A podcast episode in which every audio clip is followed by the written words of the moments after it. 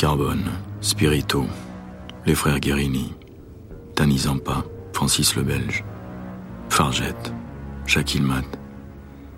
Des noms qui frappent les esprits. Des voyous, des mauvais garçons, ceux que les flics appellent des beaux mecs. Dans mon taxi, au hasard des clients, je navigue. Les traverses du panier, les impasses de la Belle de Mai, les ruelles de l'Opéra et parfois Toulon, la Basse-Ville ou la frontière italienne. Mais peu importe l'endroit. Au hasard d'une course, devant un bar de nuit ou sur un quai désert à chaque fois, n'importe où. Au moment où je m'y attends le moins, je croise une image du passé, un souvenir lointain, un écho de la noire légende des parrains de la côte.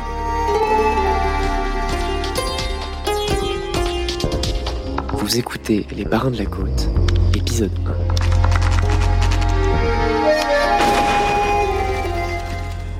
À chaque fois que je passe par ici, dans l'ancien quartier Saint-Jean, j'ai l'impression que je vais les croiser. Le premier est né en Corse, à Propriano, en 1894. Il s'appelle Paul Bonaventure Carbone. L'autre a vu le jour en 1900 à Marseille, de parents napolitains. Son nom est tout aussi évocateur, François Lidro Spirito. Carbone grandit dans le même coin que Spirito. Un des dalles de ruelles sordides et de caboulot, de bordel, de trafic, de violence et de misère, le quartier Saint-Jean à deux pas du panier. Monde dur et impitoyable. Un monde où les enfants doivent d'abord apprendre à survivre s'ils veulent espérer grandir. Un monde où, évidemment, on devient plus facilement truand que polytechnicien.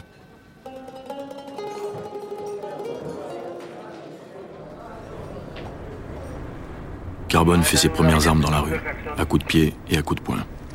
À force de bagarres et de petits vols, il se retrouve là où l'on met les durs à cuire et les teigneux, les bataillons disciplinaires, les célèbres Daf. Il y récoltera une superbe collection de tatouages, dont un très élégant bonheur des dames au-dessus du sexe. 1914. La Grande Guerre. Les Daf sont bien sûr immédiatement envoyés en première ligne. Carbone reviendra de cette immonde boucherie avec la médaille militaire, preuve qu'il n'a pas peur de grand-chose.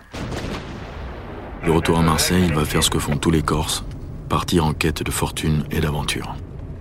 Donc en fait, on assiste effectivement à une véritable diaspora corse à travers le monde. Grégory Oda, historien et auteur de Bandit Corse. Donc c'est une diaspora qui sera utile qui sera utile parce qu'elle va permettre la mise en place de réseaux internationaux. Euh, il y aura toujours un cousin quelque part qui euh, pourra servir de relais en Indochine. Il y aura toujours un ami quelque part qui pourra servir de, base euh, en Amérique latine. Il y aura toujours un ami quelque part qui sera installé en Afrique, etc. Pour Carbone, ce sera l'Égypte, ses mystères, ses légendes. Au Caire, il tombe amoureux d'une prostituée et l'embarque avec lui. Les proxénètes turcs la fille le rattrapent et l'enterrent dans le sable du désert, le visage couvert de miel. Carbone va être miraculeusement sauvé par celui qui sera pour lui plus qu'un frère, celui que les filles de joie appellent le beau ficelle, Spirito. Qui est assez étonnant, c'est cette association, finalement, c'est peut-être la seule et unique fois dans l'histoire de la paix, ou en tout cas que l'histoire est, retenue, euh, d'un duo comme ça qui soit resté fidèle jusqu'au bout. Jérôme Pierra, journaliste et auteur de une histoire du milieu. Euh, ce qui est assez étonnant, parce que généralement, ou alors ils sont frères, les mecs, quand ils restent vraiment en équipe, les Guerini, les Renucci, les bon, ça fonctionne comme ça. Deux, deux individus euh, qui ont aucun lien de sang et qui deviennent associés et qui vont faire toute leur carrière ensemble sans que l'un prenne le pas sur l'autre ou fasse une crasse à l'autre, c'est assez rare. C'est sans doute aussi ce qui a fait leur, euh, légende à ces garçons. Hein. Les années 30, c'est l'époque de tous les possibles à Marseille. Carbone et Spirito se lancent à la conquête de la ville. Vol, raquettes, trafic en tout genre, tout en continuant leur métier de base.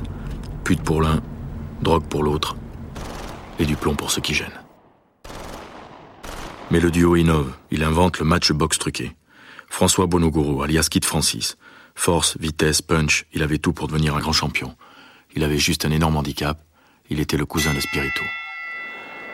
En juillet 1932, Carbone et Spirito organisent le premier championnat du monde à Marseille.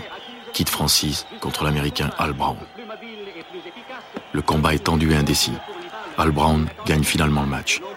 Mais au moment où l'arbitre va annoncer sa victoire, Carbone et Spirito sautent sur le ring, armes au poing, et obligent les juges terrorisés à proclamer le match nul. Envahissement du ring, bagarre générale, bordel général. Al Brown, obligé de s'enfuir en vitesse, déclara plus tard Ce jour-là, j'ai gagné un combat de boxe et une course à pied. 1936. Le Duce envahit l'Éthiopie. Les démocraties réagissent, boycott total les produits italiens. Pour Marseille, qui compte la moitié de sa population d'origine italienne, c'est la catastrophe. On manque très vite de pâtes, de sauce tomate, de mozzarella. Pire, on manque de parmesan. Alors Carbone et Spirito ont une idée de génie. Grâce à ses cousins de Naples, Spirito fait embarquer 34 tonnes de parmesan sur un bateau. En mer, le bateau plein de fromage connaît d'étranges difficultés. Il est obligé d'accoster en France. Près de hier, à la tour fondue, ça ne s'invente pas. Aussitôt, les douaniers saisissent la cargaison interdite. Et comme il s'agit de denrées périssables, la loi les oblige à les vendre aux enchères dans les 24 heures. Le lendemain, Carbone Spirito, accompagnés de gros bras, rachètent le fromage pour une bouchée de pain. Ils rentrent à Marseille en triomphateurs, leur fortune faite grâce à un parmesan maintenant parfaitement légal, car vendu par les douanes.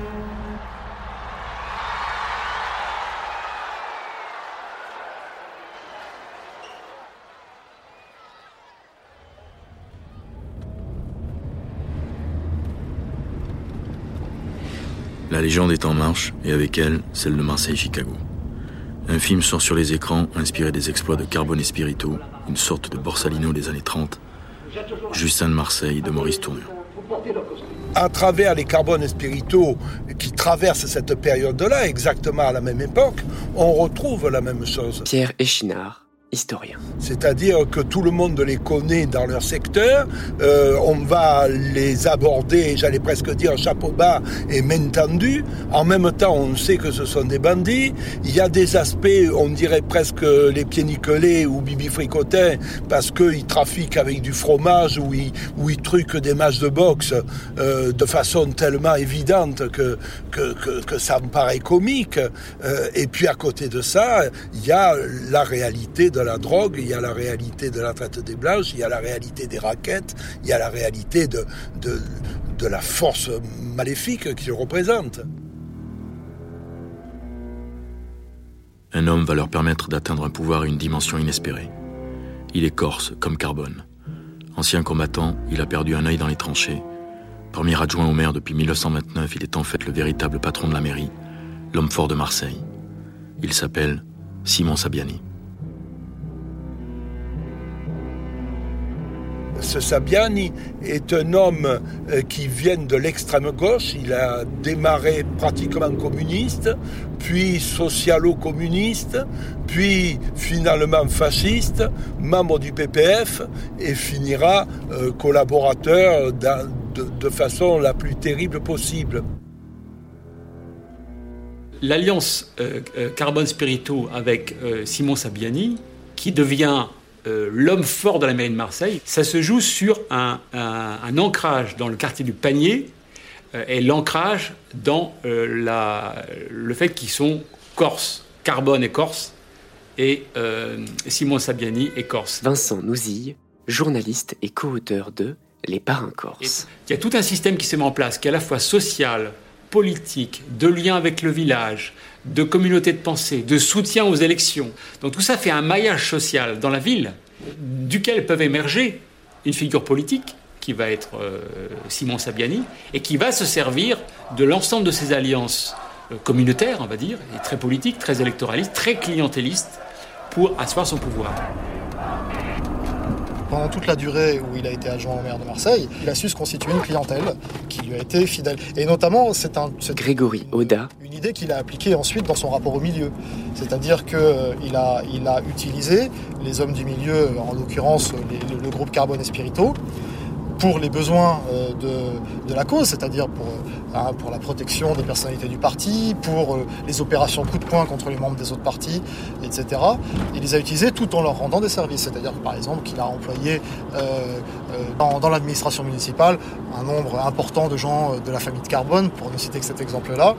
Euh, bon, et les dépenses publiques, du coup, s'en ressentent. Hein. La, gestion de la municipalité était catastrophique hein, sous, euh, Sabiani. J'ai lu, euh, peut-être peut que le chiffre, enfin, il me semble bien avoir lu que les dépenses de la ville étaient monopolisées à 90% pendant le règne de Sabiani, dans l'épée qui était destinée aux employés municipaux. Donc là, on est dans une inflation de, postes, d'avantages qui sont fournis aux uns aux autres, uniquement pour des visées électoralistes faut, faut pas oublier qu'on est dans la France des années 30, qui est une France dont la politique, euh, la vie politique est largement influencée par la rue. Donc finalement, les élus ont besoin d'hommes qui soient capables d'aller au contact, d'hommes qui soient capables euh, d'être violents et qui soient capables d'exercer cette violence euh, sans, sans, retenue. Quitte parfois à ce qu'il y ait des dérapages, des dérapages malheureux, comme quand il y a mort d'homme, mais ça, ça, fait partie finalement du champ de la vie politique de l'époque. C'est quelque chose qui est admis. Et donc les, les, élus trouvent leur compte aussi à manipuler ces, ces agents électoraux un peu spéciaux tous les spécialistes euh, peuvent décrypter ce que c'est qu'un système de criminalité organisée. C'est-à-dire, c'est de la criminalité, c'est basé sur des activités Vincent délictuelles, avec quelques façades officielles, qui sont en général des cabarets et des bars. Et puis, il y a toute l'activité qui est le racket de la ville, systématiquement, organisée. Donc, tous les marchands doivent payer leur écho. Il y a euh, les maisons closes et la prostitution, qui rapportent très gros. Chaque mètre carré de trottoir est euh, réparti euh, euh, selon les mérites de chacun. Les jeunes, ils ont une fille, puis après ils en ont deux, puis après ils en ont trois. Avec trois filles, ils peuvent s'acheter un bar, etc. Ce système est, est, très structuré. Ensuite, on passe à des trafics qui vont avec le port, puisque le port permet une ouverture avec l'extérieur. Donc on peut on a, on a, des amis qui sont dans la messagerie maritime, qui sont passeurs. Donc on peut leur confier un ballot d'héroïne qui revient d'Indochine, par exemple. Et donc, ce ballot d'héroïne va servir à nourrir un premier, une, première amorce du, trafic des stupéfiants. Donc, on voit qu'il y a une division du travail, qu'il y a une diversification des activités, et que euh, plus les gens sont puissants, plus ils peuvent se permettre d'avoir, eux, la, façade légale, presque de devenir des notables dans la ville. C'est un système qui s'apparente à ce qu'on voit à la même période dans les années 30 à Chicago, euh, avec Al Capone, son système de régentement euh, de la ville entière. Et d'ailleurs, d'une certaine façon, on a même des, témoignages où on voit Carbone qui, et Spirito qui demandent à des journalistes qui reviennent des États-Unis, qui ont vu, euh, été à Chicago, qui ont vu Al Capone, venez donc nous raconter ce, que c'est ce système Al Capone, parce que quelque part, ils ont très envie de leur ressembler. Et ils leur ressemblent beaucoup. Mais on n'est pas dans la, dans la légende, on est là dans une réalité d'argent qui rentre dans leur caisse et qui va les enrichir de manière incroyable.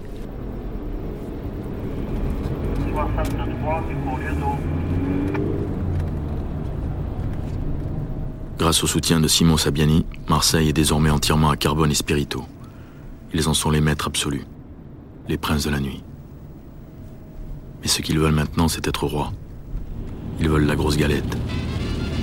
Ils veulent ce dont rêvent tous les ambitieux. Ils veulent Paris. Paris va devenir un peu la dernière marche à gravir. Hein. C'est un peu comme le chanteur ou le comédien. Pour faire carrière, il faut, il faut finir à Paris. Jérôme Pierre. Euh, donc à partir de 20, 25, surtout au cours de, des années, euh, voilà, à partir de 25, on voit euh, les premières communautés de malfaiteurs corses et marseillais s'installer. Et notamment, ce qui va être leur grand quartier, c'est le Haut 9e, ce qu'on appelle Pigalle communément. Hein. C'est les, les rues qui bordent la place Pigalle. Et ils vont s'installer là euh, massivement. Et euh, ils vont ouvrir des bars, ils vont faire leurs quartiers généraux, ils vont y faire surtout travailler leurs filles, puisque c'est la vache à lait euh, du milieu corse et marseillais, et du milieu en général, c'est la prostitution à l'époque. Carbone se marie avec une jeune femme délurée et moderne, Germaine Germain, dite Manouche. Elle sera son seul véritable amour. Grâce à elle, il fréquente les grands du show business de l'époque, Tino Rossi, Miss Tinguette, Maurice Chevalier. Ils poursuivent dans leur voie de prédilection, proxénétisme, violence, trafic de drogue et magouille politique. Carbone et Spirito se lient d'amitié avec le baron de Lussatz, authentique noble, véritable truand et agent électoral véreux. Leurs trois noms vont être cités dans le plus grand scandale de la Troisième République, une forme de consécration nationale. Le 7 janvier 1934, Alexandre Stavisky, financier véreux et escroc de haut vol, est retrouvé mort dans un chalet de Chamonix. La police conclut au suicide mais la balle qui l'a tué a été tirée à 3 mètres de distance. Étrange, non? Comme le dit le canard enchaîné, voilà ce qui s'appelle avoir le bras long. Le scandale Stavisky est dévastateur. Des ministres, des hommes d'affaires, des procureurs, des députés, des sénateurs sont impliqués. Le beau-frère du président du conseil est éclaboussé. L'affaire va mener la France au bord du coup d'État d'extrême droite. Quelques semaines plus tard, l'affaire rebondit. Le conseiller Prince homme d'État proche du pouvoir, est lui aussi retrouvé suicidé sur une voie ferrée, au lieu dit de la Combe aux. Le premier flic de France, le même qui avait travaillé sur l'affaire Seznec, bref, ce qui se fait de mieux à l'époque, l'inspecteur Bonny, est chargé de l'affaire. Aussitôt, le futur gestapiste accuse Carbone et Spirito de l'assassinat. Un financier pourri tué par des truands, la version arrange tout le monde. Carbone, foudrage lors de son arrestation, fait le coup de poing avec les reporters qui le traquent. Spirito, plus rusé, a trouvé une solution plus simple.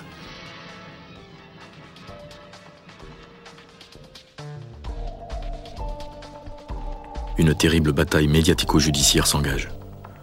Carbone et Spirito vont bénéficier une nouvelle fois du soutien inconditionnel de leur ami de toujours, Simon Sabiani. Voilà le texte qu'il placarde sur les murs de la ville. Ni hier soir, ni aujourd'hui, je ne me laisserai faire. Carbone est mon ami et demeurera mon ami. Tant que sa culpabilité ne sera pas démontrée, je serai toujours sur pied d'armes, et si je fais litière de ces procédés, la population marseillaise qui me connaît saura elle aussi briser les coalitions perfides qu'à chaque instant on dresse contre moi. Et Simon Sabiani fait mettre des, tracts dans toute la ville pour dire Carbone et Spirito sont mes amis, c'est un déni de justice, etc. Et donc, ils reviennent ensuite, se sont libérés parce que la justice n'a pas pu prouver leur, culpabilité. Ils reviennent triomphalement à la gare Saint-Charles de Marseille. Et là, ils sont accueillis par des fleurs, des défilés. On les accompagne jusqu'à la mairie. Simon Sabiani euh, les, montre euh, à la foule en disant Ce sont mes amis, ce sont, ce sont des héros. Quelque part, on, a là le lien euh, le plus étroit qu'on puisse avoir entre une, du gangstérisme et de la politique. Et à l'époque, ça ne choque presque personne. Septembre 1939, la guerre est déclarée. Juin 1940, la France est vaincue. Les Allemands défilent sur les Champs-Élysées. Commence alors une des périodes les plus sombres de l'histoire. Enfin, pas sombre pour tout le monde. Sabiani, lui, après avoir à peu près essayé tous les partis politiques, atterrit au PPF de Doriot euh, peu de temps avant la guerre. Euh, donc là, il est franchement maintenant à l'extrême droite. Et euh, quand évidemment les occupants allemands vont, s'installer en France, le PPF va se rapprocher des autorités allemandes. Et à sa suite, eh ben, Sabiani va entraîner un certain nombre de voyous, dont Carbone Espirito, mais d'autres. Hein. Renucci, il a eu sa carte au PPF, il y en a eu comme ça un certain nombre. En gros, quasiment toutes les figures de l'époque euh, baignent là-dedans. Alors donc le milieu a une possibilité d'exercer, euh, comment dirais-je, ses méfaits sous une couverture qui les protège. Jacques Delarue, historien, ancien commissaire et résistant. Et le fin du fin pour eux, ça va précisément être d'arrêter les policiers dont ils ont été victimes avant, quand les choses se passaient normalement. L'occupation, on oublie toujours de le dire, c'est l'inversion des valeurs. Ce sont les voyous qui vont tenir le haut du pavé, et ce sont les jeunes sang, les gens importants, qui, eux, vont être la cible, qui vont être constamment en danger d'arrestation ou même de mort. Hein. Il ne faut pas se, le cacher. Les Allemands entrent dans Marseille. Affolés par la sulfureuse réputation du Vieux-Port, ils rasent, en présence de René Bousquet et du général SS Auberg, le quartier Saint-Jean et ses bordels, chassant 25 000 personnes. Voici ce que déclare le général SS Auberg. Marseille est un repère de bandits internationaux. Cette ville est le chancre de l'Europe, et l'Europe ne peut vivre tant que Marseille ne sera pas épurée. C'est pourquoi l'autorité allemande veut nettoyer de tous les indésirables les vieux quartiers et les détruire par la mine et le feu.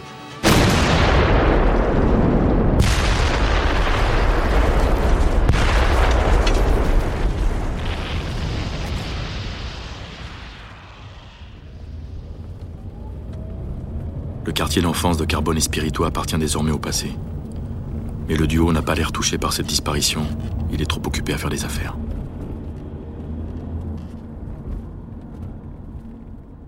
Bah là, on est devant le 425 rue de Paradis, donc euh, qui est une adresse de sinistre mémoire puisque c'était le siège de la Gestapo française à Marseille. Euh, Gestapo euh, à laquelle ont émergé nos personnalités du milieu phocéen, Carbone et Spirito qui ont rejoint euh, très rapidement hein, les rangs euh, nazis. Ils vont amener donc des marchandises aux nazis qui en échange vont leur fournir des capitaux euh, de façon très importante. mais très rapidement, les Allemands ne se satisfont pas des termes de l'échange.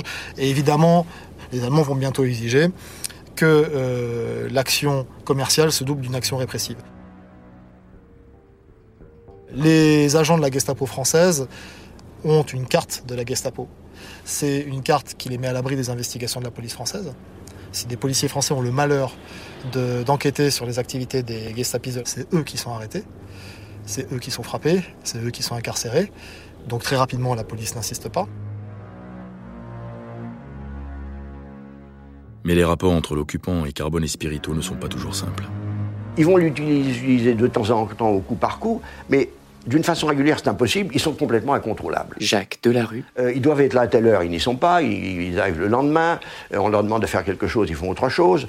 Donc, au coup par coup, on s'en sert parce qu'ils connaissent tout le monde et que ce sont des gens extrêmement auxquels on peut demander n'importe quoi, y compris un assassinat. Et, donc, euh, ils vont rester comme ça dans une situation un peu curieuse. Le destin de Carbone va connaître un coup d'arrêt brutal fin 1943. Le train qui le ramène vers Paris, vers Manouche qui va accoucher de son fils, déraille. Un attentat de la résistance qui visait les permissionnaires allemands à bord du train. Lorsque les secours retirent Carbone de la carcasse éventrée de son wagon, il a les deux jambes sectionnées. Au secouriste, il dit Laissez-moi tomber, je suis foutu. Occupez-vous de ceux que vous pouvez sauver. Il demande une cigarette, qu'il fume calmement, en se vidant de son sang. Il meurt quelques instants plus tard en soupirant, selon la légende. C'est la vie.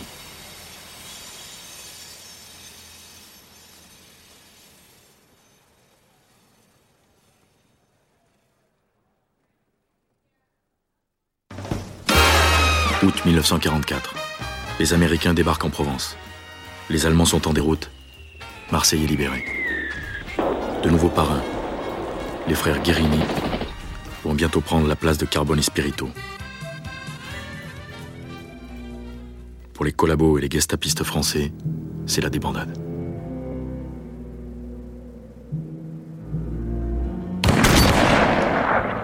Et puis, à la fin, en 1945, quand il sent que les carottes sont cuites, euh, Sabiani gagne l'Espagne, ce qui n'est pas très difficile parce qu'il y a tout un, système d'évasion qui se crée, avec l'aide d'ailleurs de, certains prêtres et même d'un évêque. Il va gagner l'Espagne, d'Espagne il va gagner Buenos Aires, où il va rester pendant un certain nombre d'années. Euh, en 1952, il revient à Barcelone, où il mourra finalement, après avoir été condamné à mort par contumace, avec quelques-uns des siens. François Spirito a continué de soutenir jusqu'au dernier moment euh, le camp de, l'occupant. Euh, et donc en 1944, il disparaît, il fuit, c'est assez surprenant, mais il réussit par ses réseaux à, euh, se faire une, nouvelle identité aux États-Unis. Condamné à mort par contumace, il prend divers pseudonymes, Faccia, Caponi, etc. Sa trace se fond dans le fouillis des réseaux d'après-guerre, les réseaux d'exfiltration de nazis, de savants allemands, d'anciens gestapistes, de futurs trafiquants de la French Connection. Ces réseaux complexes où se croisent espions russes ou américains, militants révolutionnaires et truands de tout poil. Spirito réapparaît en 1954. Après deux années passées au pénitencier d'Atlanta pour trafic de drogue, il est extradé vers la France. Jugé puis relaxé pour manque de preuves, il se met au vert et devient restaurateur sur la côte bleue. Il finit sa vie en 1967 président de l'amicale bouliste des trois quartiers, à la Loubière, à Toulon. Un quartier où d'autres futurs grands voyous sont déjà en train de grandir. Mais ceci est une autre histoire. Carbone et Spirito ont été les précurseurs du match de boxe truqué ou du trafic international de drogue. Ils ont été les premiers à expérimenter la collusion entre hommes politiques et truands. Ils sont, véritablement, les premiers parrains de la côte. Vous venez d'écouter un épisode des Parrains de la Côte. Si vous avez aimé ce podcast, vous pouvez vous abonner sur Amazon Music ou sur votre plateforme de podcast préférée et suivre Initial Studio sur les réseaux sociaux. Les Parrains de la Côte est un podcast coproduit par Initial Studio et Comic Strip Productions, adapté de la série documentaire audiovisuelle Les Parrains de la Côte, produite par Comic Strip Productions, écrite et réalisée par Thierry Aguilin, avec la voix d'Olivier Marchal. Production exécutive, Initial Studio. Production éditoriale, Sarah Koskiewicz, assistée de Louise Nguyen. Montage, Camille Legras.